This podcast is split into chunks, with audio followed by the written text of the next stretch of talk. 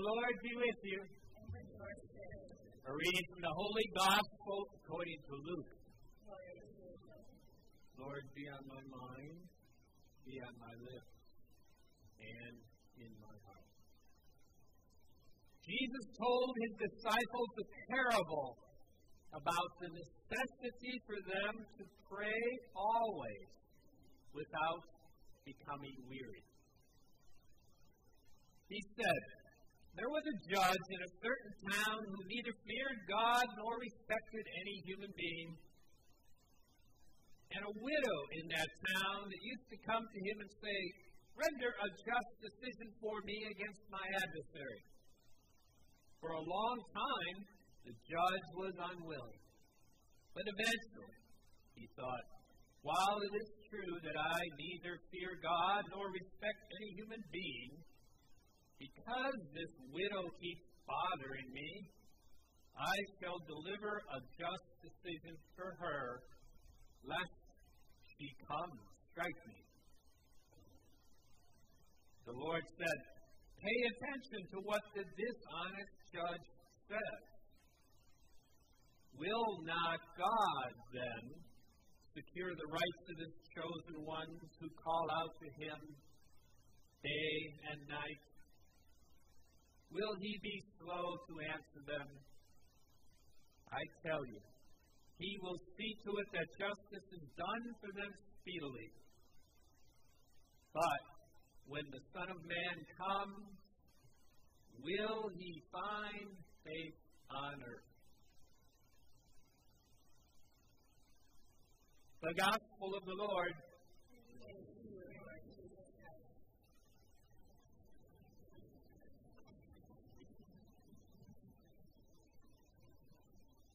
The second reading today says that all Scripture is inspired by God. You believe that? Good for you. Glad I got one yes out there.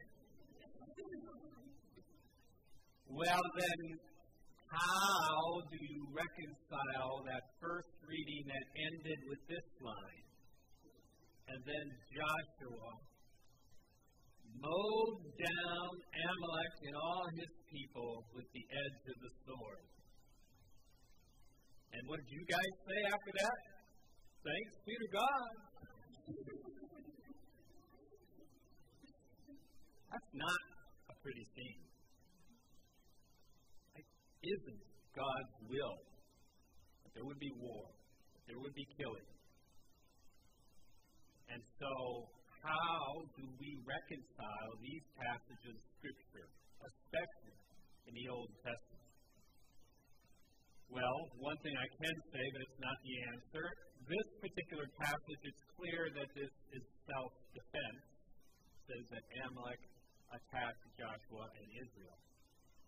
But Scripture has many different genres, and in the Old Testament there are the historical books. And so we believe this is a historical event that Israel has recorded, and they see in it God's hand. God does not condone our sin, but when we are in the midst of sin, God does not leave us alone either. He helps us out of it. And the early church and ever since the early church, has interpreted these passages and believed that the main reason why they're preserved in the Old Testament is to teach us a different lesson about life, and the interpretation is more allegorical. In other words, it represents a different aspect of reality that we don't always see and the image of Moses at the top of the hill with arms outstretched, and the battle goes well when the arms are outstretched, but when he drops them down, the battle does not go well, is an image of Christ who intercedes for us. And we together with him praying and not growing weary in prayer is an important part of the work of the kingdom of God to establish the kingdom. It is a battle, But it's a battle between good and evil. And the weapons we use are the weapons Christ gave us to love one another, to work for justice, to pray for your enemies, to do good for those who persecute you. And sometimes, I don't know about you, we get weary doing all those things. And so we need help like Aaron and Hur to join again ourselves to the battle of good fighting evil using Christ's life, death, and resurrection and the power that He gives us. And that power is exercised not only through our work and our efforts that we can see, but also by our prayer, the effects of which we don't always see until they're answered. But Christ and God is assuring us that that's an important part of our life as humans. The gospel is not an allegory. It is called a parable. It's a story that's meant to teach us something, and so we can't think of God as the judge in this particular passage, that God doesn't really want to hear our prayers, but if we keep bothering God, eventually He'll break down and give us what we want. The story is told to emphasize the persistence of the petitioner or the widow, and then says, if this dishonest judge does that, how much more would the good and loving God do that? And so, we must be people of prayer. We are in flesh spirits. Right? There are our angels. We're not angels. But we are spiritual, corporal beings. And so our working for the kingdom and our participating in the reality that exists is a participation that we can both see and not see. We are in flesh, spirit. We do work, but also we cause effect by our spiritual work or our prayers. I got a million theories how it happens, but none of those really are relevant because I'm sure you have theories. How does prayer really work? Do we really change God's mind? But what the scriptures do say is we're called and encouraged to do that. Because somehow in God's economy or plan, it is important and it makes a difference. And I can't help but imagine that a big part of it is Christ and His prayer. And when we unite our prayers to His prayers, as He stretched out His arms on the cross, giving Himself in love to the Father as a perfect offering, poured out for all people so that there would be peace, the coming of the kingdom. When our prayers are joined to His prayers, when our prayers are in accord with His, when we pray in the name of Jesus, those are the prayers that are effective and powerful. I don't know about you, but in my life, as a young priest, I've tried to solve many problems when people come to me. And at first, I would work really hard, being like a social worker, helping them find phone numbers and resources. And I still try to do that the best I can. But I realized somewhere along the line that my greatest power was still to say, hey, let's pray. Let's go through this together and ask for God's help. And I have found greater success leading people to pray their way through the troubles and trials of this world rather than me to simply help them on my own accord. Prayer is powerful. We're called to be people of prayer, to pray for our families, to pray for one another, pray for ourselves, and to help encourage one another in prayer. You know, the greatest way we pray as a people is in the church.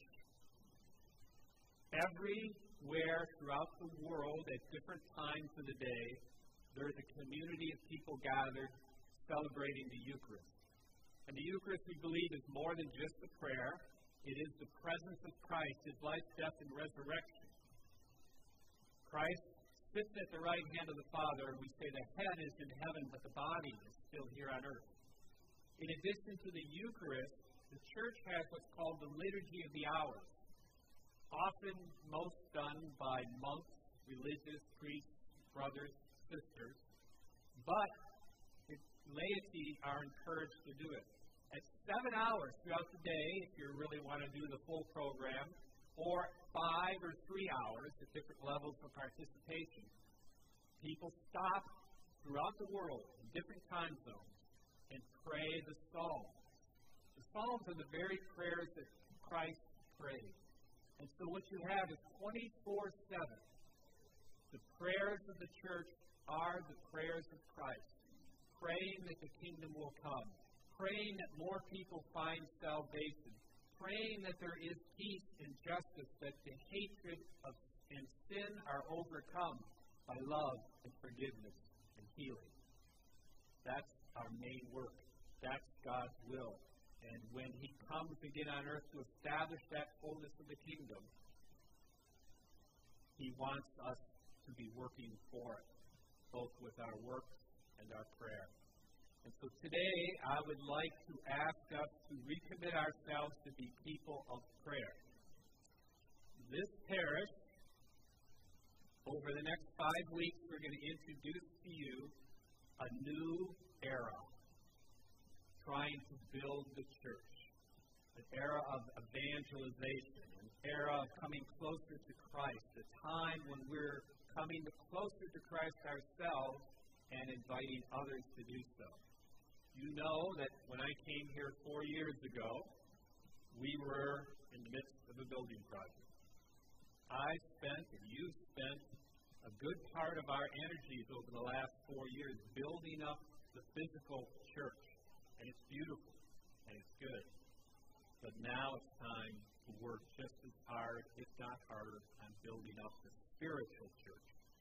And so for the last year and a half, myself and many leaders of our church have been working with the Archdiocese to come up with a new vision and pastoral plan for evangelization to help us reignite the passion for Christ through either for a first time more deeply or to renew and encounter with Christ, to grow more deeply with Him, and then to learn how to lovingly and gently share that with others so that they too might find that treasure. Over the next five weeks, we're going to lay out for you, myself, and our leadership council, the plan and the vision. But the very first step, I would like to ask us to, today to begin praying for growth of this church and more people in our community and families to come to Christ. And so today I'd like to lead us in the prayer of evangelization that we're going to say for the next six to five weeks. And also, it's in your bulletin. And next week we'll have prayer cards, and I'd like to ask everyone to continue to put this in your daily prayer. And so, can we have the prayer of evangelization on our fancy new evangelization high tech screen? Let us stand and together pray as Christ encouraged us to pray. Heavenly Father, we praise you and thank you because you so loved the world that you sent your only begotten Son to save us. Lord Jesus Christ, you called disciples to follow you and formed them to share in your ministry of salvation. Form us as your disciples to invite others to discover you, to follow you, and to share in your mission of proclaiming the gospel. Holy Spirit, we pray.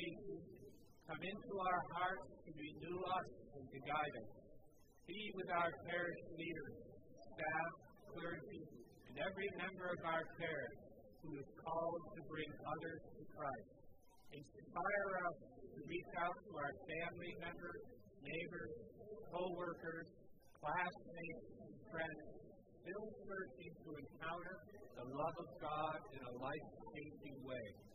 We pray for them all right now, Lord, that they may come to know you.